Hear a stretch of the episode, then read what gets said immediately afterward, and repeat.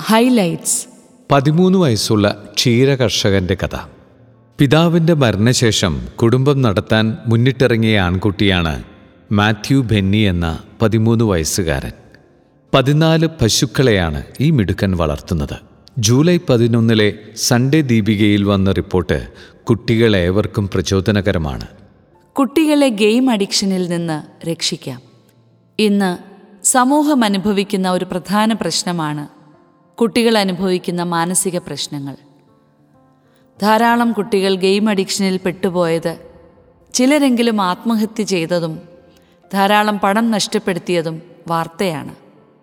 മുഖ്യധാരാ മാധ്യമങ്ങൾ ഈ വിഷയത്തെ സംബന്ധിച്ച് പരമ്പരകൾ ഇറക്കി.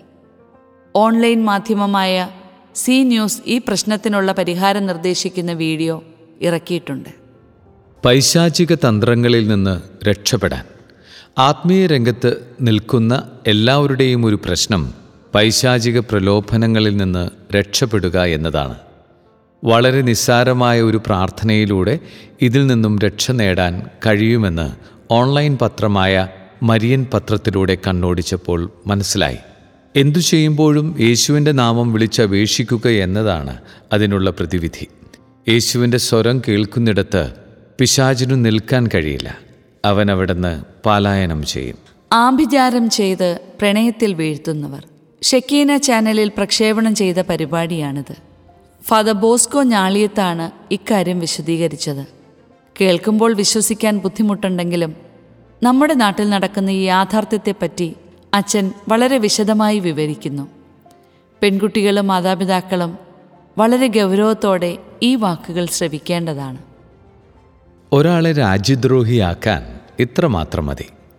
രാജ്യദ്രോഹ കുറ്റത്തിന് ജയിലിൽ അടയ്ക്കപ്പെട്ട് ഒടുവിൽ ദാരുണമായി മരണപ്പെട്ട ഫാദർ സ്റ്റാൻ സ്വാമിക്കെതിരെയുള്ള തെളിവുകൾ വ്യാജമായി നിർമ്മിച്ചതാണെന്ന് അമേരിക്കൻ ഫോറൻസിക് ഏജൻസി വെളിപ്പെടുത്തി. കമ്പ്യൂട്ടറുകൾ ഹാക്ക് ചെയ്ത് വ്യാജരേഖകൾ കൂട്ടിച്ചേർക്കാനുള്ള സംവിധാനങ്ങൾ ഇന്ന് നിലവിലുണ്ട്.